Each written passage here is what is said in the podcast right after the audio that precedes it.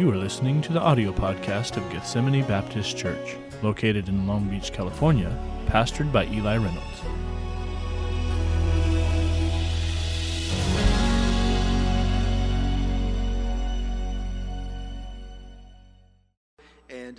church forward and, and you're to be commended. And he was telling me, he was showing me the paint swatches on the wall and telling me about uh, the remodel and what's happening in the church and the school and special days coming up. And it's exciting to be a part of a church that's going forward.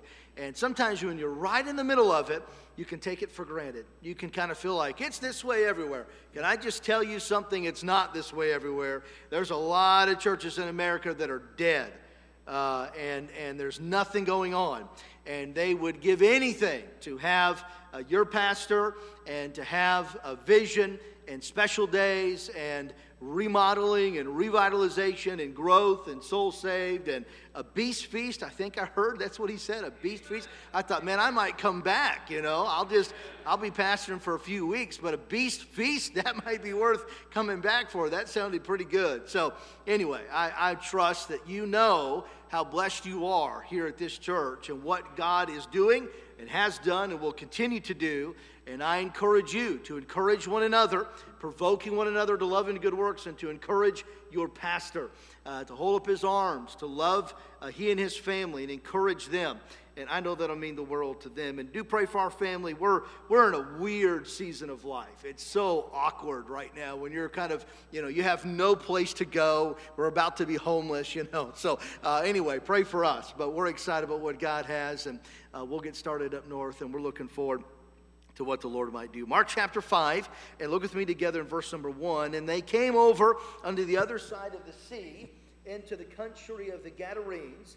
And when he was come out of the ship, immediately there met him out of the tombs a man with an unclean spirit. Now, I love studying the life and ministry of the Lord Jesus Christ, and I love the Gospel of Mark. The Gospel of Mark is an action book. There's more miracles recorded in the Gospel of Mark than any other book of the Bible. Am I doing it wrong? Go back to this one. Okay, I'll stay here. Is this not working? Not working. Okay, so we'll take that off. It looked good. I, I, thought I could walk around, but that's all right. If I walk around, I'll just yell really, really, really loud, and somebody in the back give me a thumbs up or a thumbs down and let me know if that's working. Now, Christ had taught on the other side of the Sea of Galilee, long day of teaching. He gets into a boat. He's tired, if you remember the story. And all of a sudden, there's a great storm, and his disciples wake him up. And, Lord, carest thou not that we perish? And the Lord stands up and speaks the words, Peace be still. And immediately, that storm is gone. It's peaceful. There's no wind, there's no waves.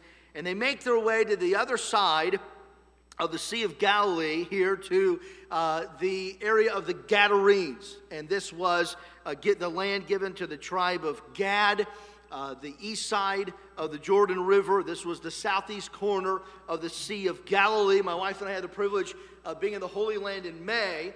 And when you visit the Holy Land, they'll have uh, A sites, which they believe this, what the Bible says happened here. They'll have B sites, this happened in the Bible, we think it was here. And then they have C sites. Uh, this happened in the Bible, we don't really know where, so we, we commemorate here. The Sea of Galilee is an A site. Man, when you get on the Sea of Galilee and you look around, you're like, this is the body of water Jesus was on. This is the body of water where that amazing storm happened. And he stood on that boat and said, Peace be still. And you think about the Sermon on the Mount on uh, the shore of the Sea of Galilee. And it's just an incredible thing to be there and to see it and, and to live it. And it was on that sea as he gets to the shore in the area of the Gadarenes. And now he is confronted with this man who the Bible tells you and I in our scripture that he was a man with an unclean spirit. This was a man who was demon possessed. Now, I don't know what that looked like, but I would have to imagine that was startling. I remember a few years ago, uh, I was preaching actually not far from here, down in Southern California, for a friend on a Saturday. We were doing uh, kind of a, uh, a workshop kind of a day for all the volunteers, different people involved in different ministry and different sessions. And we had a great day, had lunch, had a full day of training. And I had my daughter Mariah with me at the time.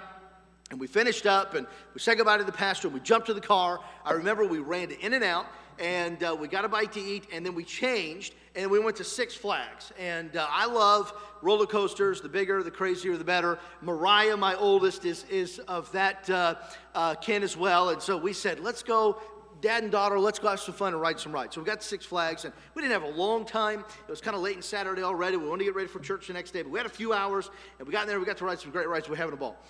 Well, it was about park closing time. It was about to get dark. It, I think it was around September uh, in. Uh, uh, on a Saturday, and so we said, okay, we got time, let's ride one more ride, and then we got to go. So we got in line, we got on the ride, we had a lot of fun, we got off the ride. Well, we got off the ride, and we started towards the exit, we could tell something changed. We didn't know what changed, we could tell something changed. The lighting in the park was different, the music in the park was different. It was just weird. And I found an employee and I said, Hey, what's going on? I, I, thought you guys were closing. And she said, Well, yeah, we're closing because tonight is opening night of Fright Fest. And I said, Really? And she said, Yeah. And I said, Well, what's Fright Fest? And she said, Well, Fright Fest is when we take an area of the park and then we convert it to like a haunted house, haunted maze kind of a deal. And then people walk through there, and then all of our staff are scared of them and everything. Well, my daughter Mariah, much younger than she is now, I mean, her eyes are getting this big, like, whoa, we're going to walk where, and who's going to scare us, and what do they look like? I mean, she was scared and she hadn't even seen anything yet. So I said to the lady, I said, Well, is there any way to get from where we are right now to the exit without going through Fright Fest? She said, No. I said, Okay. Uh, which way can we go and see the least amount of Fright Fest? So she's getting a map out, you know, she's like showing us where to go. So I got Mariah. I said, All right, here we go. We're going to get to the car. We're going to get to the exit. It's going to be fine. So we, we, we got a little ways away from that uh, ride. And then sure enough, we're coming to the corridor. And okay, that's Fright Fest, you know, and it's, it's the uh, black lights, and it was the strobes, and it was the smoke, and it was the music. And then it was all the rest of it. Uh, people dressed up as all kinds of crazy things, and goons and goblins, and all this kind of stuff. And they want to scare you. Now, here's the way this works they want to scare you, and they really want to scare the people who are scared. That's just the way it works. And I told Mariah, I said, Mariah, just stay next to me. We're going to get through this fast as we can. We'll get to the car and it's going to be fine. Well, we entered into that little section of all the people and what they were doing. And sure enough, Mariah was just gripped with fear. And that's, that's, that's her nature. Uh, she didn't like any part of that at all. Well, they kind of liked that she was afraid. And so, uh, whatever was going on, whether it was the werewolf or whatever in that little section, they were all coming up to us and scaring us and all these kinds of things because she was scared. And uh, so, she's hanging on to dad and she's crying, and we're trying to get through this corridor. And finally, we made it out of Fright Fest. We got to the car, we made it home, and, and we lived to tell about it. But, um, and I have learned uh, if you're going to go to Six Flags around Halloween, uh, check what day you're going and what's going on if you've got a little one with you. But anyway, uh, we, we learned the hard way and, and we made a memory uh, unbeknownst at Fright Fest at Six Flags. Now, I, I don't know that I've had someone jump out at me that was possessed with demons. It felt like it that night, that's for sure. But that's exactly what's happening to Lord Jesus Christ here. He gets out of this boat. It's been a long night on the sea. He's dealt with this incredible weather. And now he is confronted with this wickedness, this man who is possessed with a demon who confronts the Lord Jesus Christ. And if you know the story, something amazing happens. And this man goes from a maniac to a messenger. And I want us to unpack this story together tonight in the scriptures, and I hope and pray that it'll be an encouragement to you. First of all, in our story, I want us to see the condition of this man. Who is it that is this maniac of Gadara that we often would refer to him as? And we know from reading in our scripture tonight, at verse number two, that he was a man who was possessed of an unclean spirit or possessed of a demon. I want to make sure that, that we're on the same page. We do not believe that a Christian can be demon possessed. And we don't believe that because a Christian is indwelt by the Spirit of God.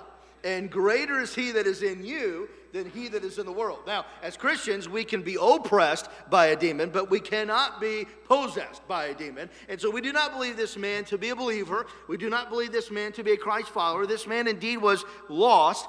He was helpless. He was hopeless. He was out without Christ, and he was possessed by an unclean spirit. And we see in his life the incredible harm that Satan and sin can bring to a life.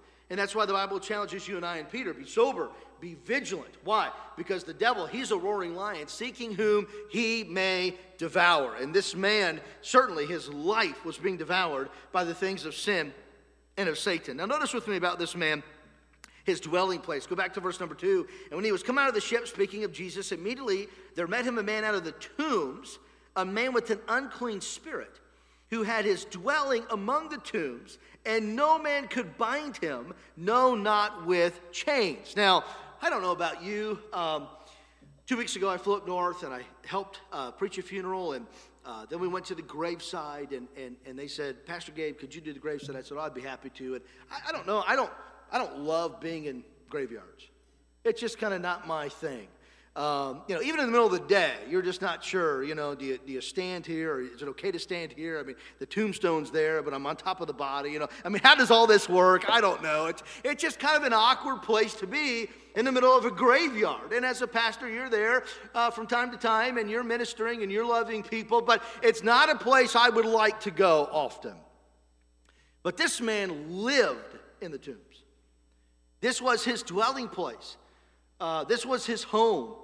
This is where he lived. This is where he abode. This is where he spent his time. He was among the tombs. And the Bible says that he was unclean. And those certainly go together. He is living among death he is unclean. It's such a picture of where Satan and sin takes you. And here he is dwelling among the tombs. And notice uh, his behavior. Look at verse number four. And because that he had been oft bound with fetters and chains, and the chains had been plucked asunder by him, and the fetters broken in pieces, neither could any man tame him. And always, night and day, he was in the mountains and in the tombs, crying and cutting himself with stones. We see his dwelling place in the tombs. We see his demeanor is one of chaos. This man is out of control. The Bible says that everybody living near there, you could hear him. Why? Because he was crying, he was shouting, he was screaming. He was running around the tombs. He was naked. He was cutting himself. He had long matted hair. He smelled. He was dirty. He had fresh wounds, he had scars, he had the uh, earmarks all over his body of a sin wretched life. And this was this man. The Bible says no man could tame him. They had tried. Uh, they had put the fetters on him. They had bound him with chains. They had tried what they could to uh, to tame his life, and they were unsuccessful in that in any way. This man was a man that everybody knew about and nobody wanted to be around. Uh, he was the taint of the town. Uh, boy, Gadara is great except for the maniac in the graveyard. I mean, we'd love for mom and dad to visit, but what if? Uh, we'd love to host Thanksgiving, but what if? Uh, we'd love to be able to go outside at night, but what if? I mean, the entire town knew about this man, and it was the blemish on the town for sure this man was in a grave condition. Then, as we move on together tonight in our story, I see the change made possible by the Lord Jesus Christ. Church, I'm encouraged tonight to think about the fact that every time that Jesus Christ comes on the scene, something's about to happen. Uh, Jesus Christ is a change agent. Uh, Jesus Christ brings incredible radical change. Uh, Jesus Christ is in the life changing business, and the Lord Jesus Christ comes across the sea, through a storm, to the shore. He's confronted with this man in a grave condition, and the Lord Jesus Christ is here to bring change. And I'm encouraged tonight to be reminded that Jesus Christ came not to be ministered to, but to minister. He came to seek and to save that which was lost. And what happens when the Lord Jesus Christ meets this man? Well, notice the devotion of the man in verse number six. The Bible says, But when he, the maniac of Gadara, he's got cuts and he's got long hair and he smells and he's crazy. When he, the Bible says in verse number six, saw Jesus afar off, he ran and worshiped him. Now, I can just imagine in my mind's eye, I'm one of the disciples. I'm with the Lord Jesus Christ. I mean, we have just endured a storm like none other. These disciples thought they were going to die. They told the Lord Jesus Christ, Carest thou not that we perish? They thought their life was over. Jesus stands up, speaks the words, Peace be still. Boom, perfect calm. I mean, they're still talking about that coming to the shore. Man, can you believe what we just saw? Can you believe what Jesus did? Can you imagine no wind, no rain, no no a storm? This is incredible. And they get off the boat talking about that and boom. Here comes this maniac out of the tombs running for their boat. Now, I don't know about you. I don't care what the storm was like. I would have gotten back in the boat. I would have been like, put me back in the middle of the Sea of Galilee. I'm out of here. This crazy guy is running at us from the tombs. The Lord Jesus Christ sees this man, and this man sees the Lord from afar off, the Bible says, and he runs to him and he worships the Bible says in verse number seven, "It cried with a loud voice and said, What have I to do with thee, Jesus, thou Son of the Most High God? I adjure thee by God that thou torment me not. Can you imagine in your mind's eye what that looked like? Here was this man out of control, chaos in every way, life in shambles, the outcast of town, the blemish of the area of the Gadarenes, hated by everybody. And he is in prostrate. he is in worship of the Lord Jesus Christ at his feet. Now, normally, when anybody came by the area of the graves, they knew never go alone, they knew never go at night. And they knew if you're going to go by, you better be on the lookout because this man could do you harm. The Lord Jesus Christ comes in his area, and this man comes along, and he is before him, and he is worshiping him. Now we see in verse number seven that he speaks to the Lord. But you see what he says What have I to do with thee, Jesus? Many believe that these are the demons living in him speaking directly to the Lord Jesus Christ. And there is a lesson to be learned here because even though this man was possessed with an unclean spirit, even though this man was demon possessed, it was very obvious as they confronted the Lord Jesus Christ who was in charge.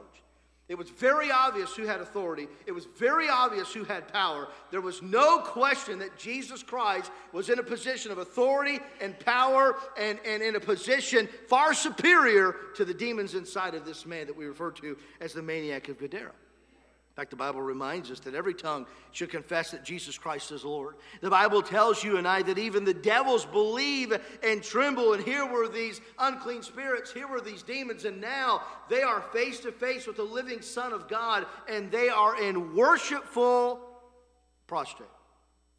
But then notice what they say in verse number seven Torment me not. These demons inside of this man who are ruining his life. He's not home. He's not with his wife. He's not with his kids. He's not with his friends. He's not working his job.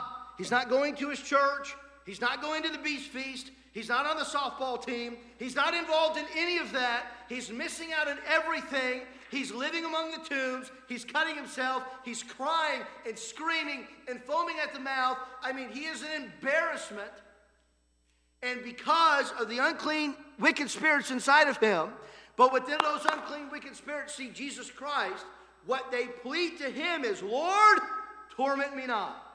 Listen to me very carefully. You could not get more hypocritical. These same demons who are destroying this man's life say to the Lord Jesus Christ, Torment me not. Sometimes Satan wants to put something in front of our life tempting us that his way is better. Here's a shortcut. Here's a this, here's a that, this is better, you'll like it, it'll make you happy, you be you. And sometimes we can be tempted to follow Satan in this way, we can be tempted to follow that temptation, we can be tempted to live in disobedience or contrary to God's word. And I'm telling you, Satan, Jesus, or Satan rather, is wanting to lead you and I down a path where he can devour our life or he can sift us as wheat. And it's not because he wants your life better, it's because he wants your life over. He wants your life rendered ineffective for the Lord. And that's what they were doing to this man, but they were begging Jesus Christ to give them mercy. Well, how does Jesus Christ handle this? Well, notice the deliverance beginning in verse number eight. For he said unto them, Here's Jesus, Come out of the man, thou unclean spirit. And he asked him, what is thy name? And he answered, saying, My name is Legion, for we are many. And he besought him much that he would not send them away out of the country. Now there were nigh unto them mountains, a great herd of swine feeding. And all the devils besought him, saying, Send us into the swine that we may enter into them. So here the demons are having this conversation with Jesus Christ.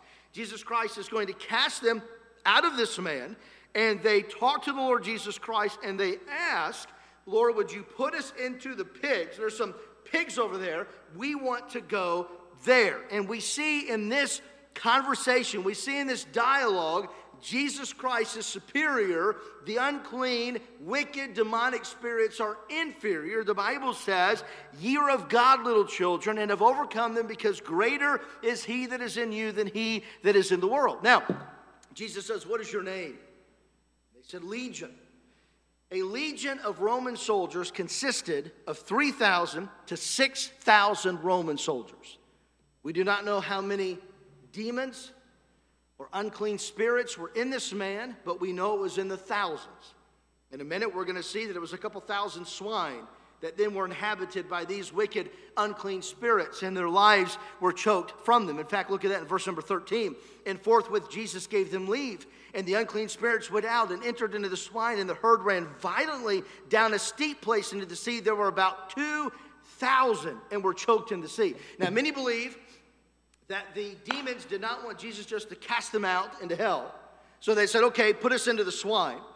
And could you just imagine like being a shepherd in the field that day? I mean, could you imagine like maybe this is your lunch break and you've got your bologna sandwich and you got your chips and you got your Coke or whatever. I don't know what they had in Bible times. Maybe, maybe it was Pepsi. I don't know. But anyway, so you're there, you're having lunch, you know, and your job is to watch uh, the pigs and everything. And it's a great day, the beautiful weather, everything's going fine. And then boom, all of a sudden out of nowhere, 2,000 pigs just take off as fast as they can through the field, over the cliff, down, and they die into the sea. That would be an amazing day at work. I mean, you would be like, what in the world just happened? This is crazy.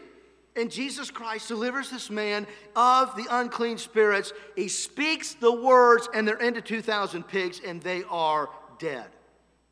The Bible is clear. The Bible says in verse number 13, forthwith Jesus gave them leave. The spoken word of the Lord Jesus Christ was all it took to rid this man of these unclean spirits. Friend, you and I hold tonight God's word in our hand. It's quick and it's powerful, it's sharper than any two edged sword. It has the answer to life's problems, it has the guide and direction that you need for every day. It is what it is your guidebook for life. And those tonight that have a hurting heart, it has comfort for you. And those tonight that are a bit skeptical, it has reason for you. And those tonight a bit hesitant, it can give you confidence and clarity. And those tonight not sure, it can be a lamp unto your feet and a light unto your path. Friend, God's word is what we need. And the Lord Jesus Christ speaks this, and this man's life is changed in an instance. Well, what happened? Look at verse 15. This is so cool. And they come to Jesus and see him. Here's the maniac of Gadara that was possessed with the devil, and he, or, and rather, and had the legion, watch this, sitting and clothed and in his right mind, and they were afraid. Here's this man. Jesus says, I give leave. This legion of unclean demonic spirits go into these swine. They run over the cliff. They die. And now here is this man, clothed in his right mind sitting at the feet of the Lord Jesus Christ. In fact, in Luke's account, the Bible says they went out to see what was done, and they came to Jesus and found the man out of whom the devils were departed sitting at the feet of Jesus. Now think of it. They had seen this man before, but certainly not sitting. He was running around the tombs. He was screaming. He was foaming. He was cursing. He was yelling. He was cutting himself. There was blood. There was filth. It was, it was a mess. But there he is seated at the feet of the Lord Jesus Christ. Friend, can I, re- can I remind you in this crazy, angry, bitter, chaotic world in which we live that God is still the giver of peace, that God is still the giver of rest, that God is still the giver of calm, that God can handle the tumultuous situation. The Bible says, "In the peace of God, which passeth all understanding, shall keep your hearts and minds through Christ Jesus. Come unto me, all you that labor and are heavy laden, and I will give you rest.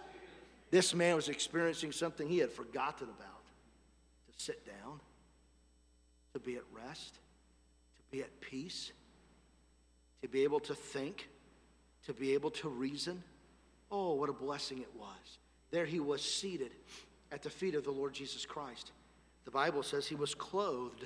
Now, we didn't read about it in Mark, but in Luke's account, the Bible says of this man that he had devils a long time and he wear no clothes. The Bible says specifically this man ran around those tombs naked. what he did. That's who he was known for. That was his behavior. But the minute he came into contact with the Lord Jesus Christ, the minute those wicked, unclean spirits were departed from him, the Bible says he was clothed. I'm reminded tonight that God's internal change always leads to external change. It started with the demons being cast out. We know they were because they went into the pigs, and we know what happened. They went over the cliff and they died. It always starts with an internal change, but then an internal change always leads to an external change. And this man, who was then cleansed of the, uh, the unclean demonic spirits, now was clothed and sitting at the feet of the Lord Jesus Christ. The Bible says, If any man be in Christ, he's a new creature. Behold, all things become new. Sometimes we want to have a religion that we believe on the inside but doesn't affect our outside. Friend, that is not the gospel of the Lord Jesus Christ. The gospel of the Lord Jesus Christ is the death, burial, and resurrection of Jesus Christ. And the resurrection of Jesus Christ was victory over sin and death. And when you and I accept Jesus Christ as our Savior and His Spirit indwells us, friend, I'm about to tell you, He wants to change every part of you. He doesn't want any part of you to reflect you he wants every part of you to reflect Him the inside and the outside. The way your heart is clean and the way your mouth speaks. The way your mind thinks and the way your eyes look. God wants every part of you to reflect Him. He wants you and your life and your behavior to bring Him honor and glory. And this internal change led to an external change in this man's life. The Bible tells us in verse 15 he was sitting, he was clothed, and he was in his right mind. This man, I believe, had forgotten what it was like to be in his right mind. He was so overtaken with the unclean spirits and the demons, he didn't know what sound thinking was. He had forgotten what common sense felt like. There was no rationale left in him. Uh, he was just a wild man, literally living like a wild animal amongst the tombs. But when Jesus came, he's in his right mind. And he can see the living Son of God with clarity. And he has the mental capacity to know what God has just done for him. Friend, you and I live in a culture that would like you and I to think that believing in and living for Jesus is insane. It's crazy. It's not normal. It's not rational.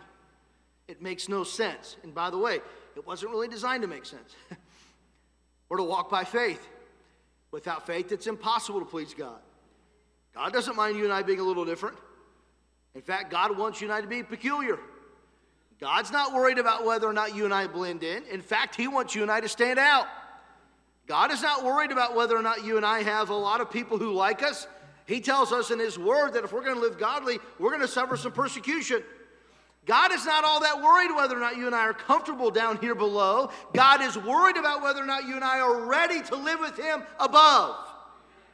And there's going to have to be something settled in your heart and settled in your mind that if I believe in God and I live for God and I serve God and God has my life, then there's going to be some people who don't understand it, who don't like it, who mock it, and that's going to be okay.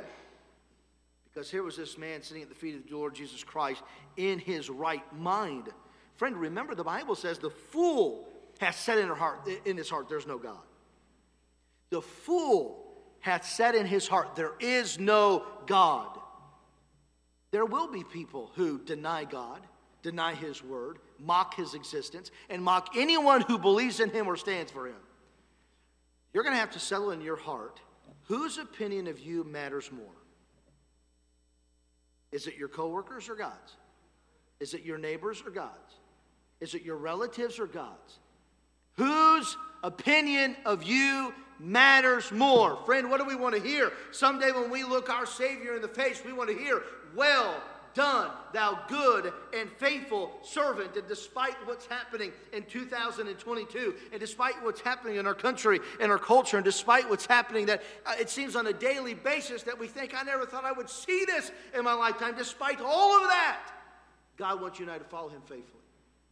He wants us to fall with a sound mind because he's not giving us a spirit of fear, but of power of love and of a sound mind. And here was this man in a terrible condition, now experiencing this change brought about by the Savior, sitting, clothed, and in his right mind. Well, notice with me quickly tonight in our story the confession of the people. Go back to verse 14. And they that fed the swine and told it in the city and in the country, and they went out to see what it was that was done. Now remember, remember the guys on their lunch break. Remember the guys bologna sandwiches, chips, and Cokes and Pepsis? They're out there. Their job is to watch the swine. And all of a sudden, in an instant, all of these swine begin to make noise and they begin to move. And then, as a herd, they run over the cliff and they die. Well, imagine explaining to your boss how you lost 2,000 pigs in one day. I mean, you're going to get fired or arrested or something. So, the minute this happens, thinking of themselves, thinking of their job, thinking of what fault they might be at. They run into the city. They tell the people in the city what happened, and now everybody runs out with them. And they see uh, the man sitting, clothed in his right mind. Look at verse number 16. And when they saw it, they told them how it befell to him and that was possessed with the devil and all concerning the swine.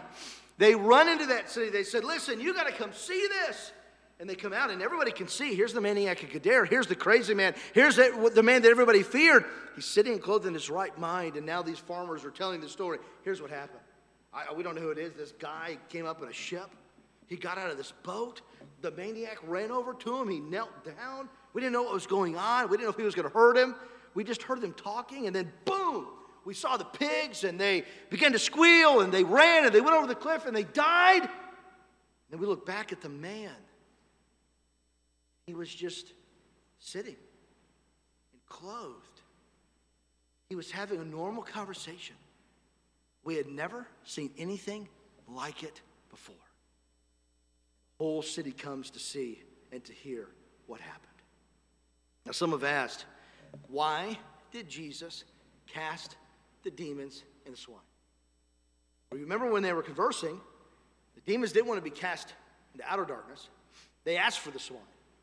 And the Lord Jesus Christ gave them leave. There's several reasons I think for that.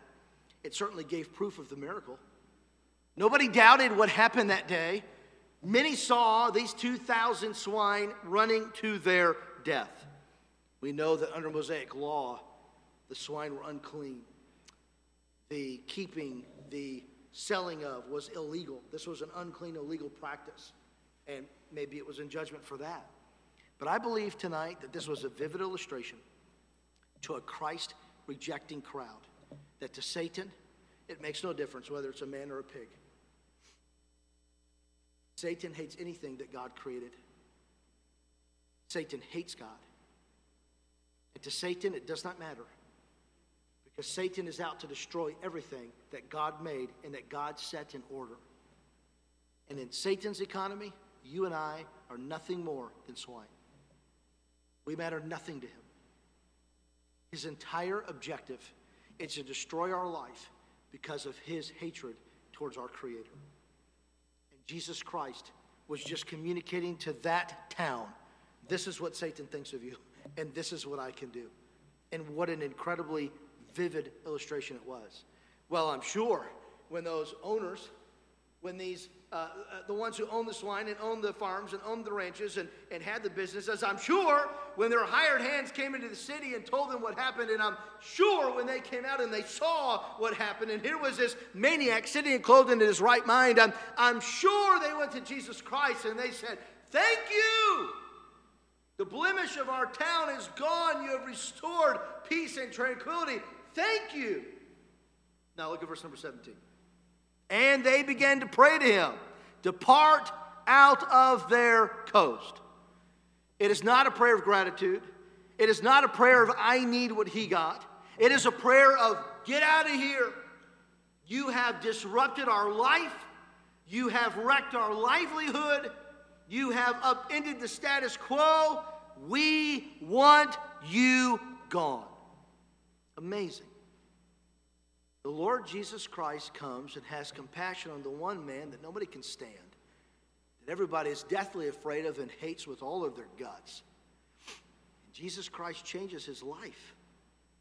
The gratitude that he gets for that is to be run out of town, is to be told that he's not welcome, is to be told, get out of here, depart. We don't want you. I don't know that I understand that, other than to know that I think for these business owners, these landowners, the ones who owned the ranches and the farms, they knew that their livelihood just was turned upside down. That moment of being upset with the Lord Jesus Christ and wanting to drive him out of their town, they were indicating that their wealth was far more important than the welfare of the people. And the fact that their way of life was about to be infringed upon, they wanted nothing to do with it. Friend, I know we live in a crazy world. I know we desperately need Jesus. And I believe that Jesus has the power to change the craziest things and make them right. But Jesus is going to want to know whether or not you and I really want that. And more than that, he's going to know if you and I are willing to pay the price for that. Are we willing to have our convenience inconvenienced a little bit? Are we willing to have our schedule altered a little bit? Are we willing to have a season of being uncomfortable a little bit? What are we willing to give so that Jesus can do the work that only He can do? He was doing it in Gadara, and they hated him for it, and they were driving him out of town. But the Lord Jesus Christ does not stay where he was not wanted, and he does begin to leave. When he does, this man whose life was just radically changed goes to the Lord. He doesn't want the Lord to leave, he wants to stay with the Lord. And the Lord gives him a special challenge, a special charge right at the end. And I want you to see it in verse number 18. The Bible says, And when he was coming to the ship, he, Jesus coming into the ship, he, the maniac that was possessed with the devil, prayed him that he might be with him. The word pray there means to beg, here, the town is saying, Jesus, get out of here. You've ruined our life. The pigs are dead. We don't have livelihood. Get out of here. Jesus Christ and his disciples, they make their way to the ship there on the sea shore of Galilee. And this man, he knew what Jesus had done. Think of it. He was the living soul. He was the living body that the demons were inside of. He was there as the demons were conversing with Jesus and Jesus with the demons. He felt those demons leave his body. He watched those demons go into the swine. He watched those swine violently run and die. He knew what it was to kneel at the feet of the Lord Jesus Christ and to look him in the eye and to have conversation with him. He knew the change that had happened. While the rest of the town didn't have anything to do with Jesus, he wanted everything to do with Jesus. He said, Jesus, please don't go.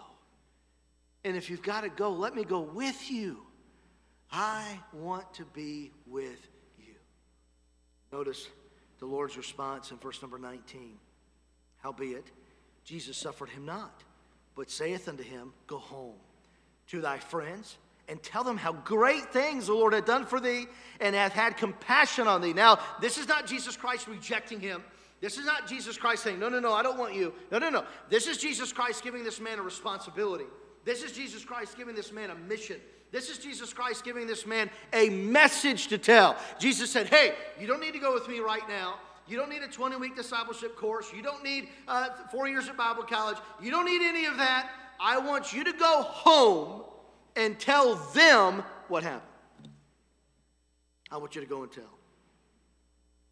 Jesus Christ was not refusing him, but rather he was enlisting him. He was giving him a responsibility. He was assigning him the task of being a home missionary. I want you to go and to tell what the Lord hath done for thee, how I had compassion on you, how when everybody else cursed you and ran, that I came to you and through a storm to do it. Friend, you and I have a responsibility tonight. Jesus came to us. When we were dead in our sins and our trespasses, when we were suffering the wages of sin, when we were eternally separated from God, Jesus came to us and he was born of a virgin and he lived a perfect life and he died on the cross and he shed his blood and he was buried three days and three nights but oh he rose again on that sunday morning and he gained victory over sin and death and he freely extends the gift of salvation and i'm so thankful tonight that you and i can claim 1 john 5 13 that i may know that i have eternal life and what a precious gift it is to be saved to be a christian to be heaven bound but with that relationship comes a responsibility. We must go and tell, go into all the world and preach the gospel to every creature. This is exactly what this man did. Look at verse number 20 as we close. The Bible says, And he departed and began to publish in Decapolis how great things Jesus had done for him, and all men did marvel. This man obeyed. He obeyed immediately. The Bible says he published, which means to proclaim or to preach. He was one of the earliest missionaries to the Gentile people. He told them, This is what Jesus did for me. The Bible says in verse number 20, those people did marvel. It means to be astonished or to be in wonder. Friend, is the life you're living tonight? making people be astonished with God? Is your message making people tonight to marvel at the creator of the universe? This man went from being a maniac to a messenger. He was in a terrible condition, and so were we in our sin. He experienced a radical change, and so did we when we accepted Christ as our Savior. Other people saw the difference, and I hope they see it in you. But then he accepted the responsibility to go and tell. Church, as you turn the corner to the fall, to your Roundup Sunday, to the Beast Feast, to all the things that are happening in this wonderful church, can I encourage you? Be a messenger. Tell somebody tomorrow about the Lord Jesus Christ. Tell them what Jesus did for you. Don't worry about what people think. Don't worry about what people say. Don't worry about what others might do. Be a messenger. Just tell people what God did for you. And may because of you, people come to marvel at the Lord Jesus Christ. Heavenly Father, we love you. We thank you, Lord, tonight.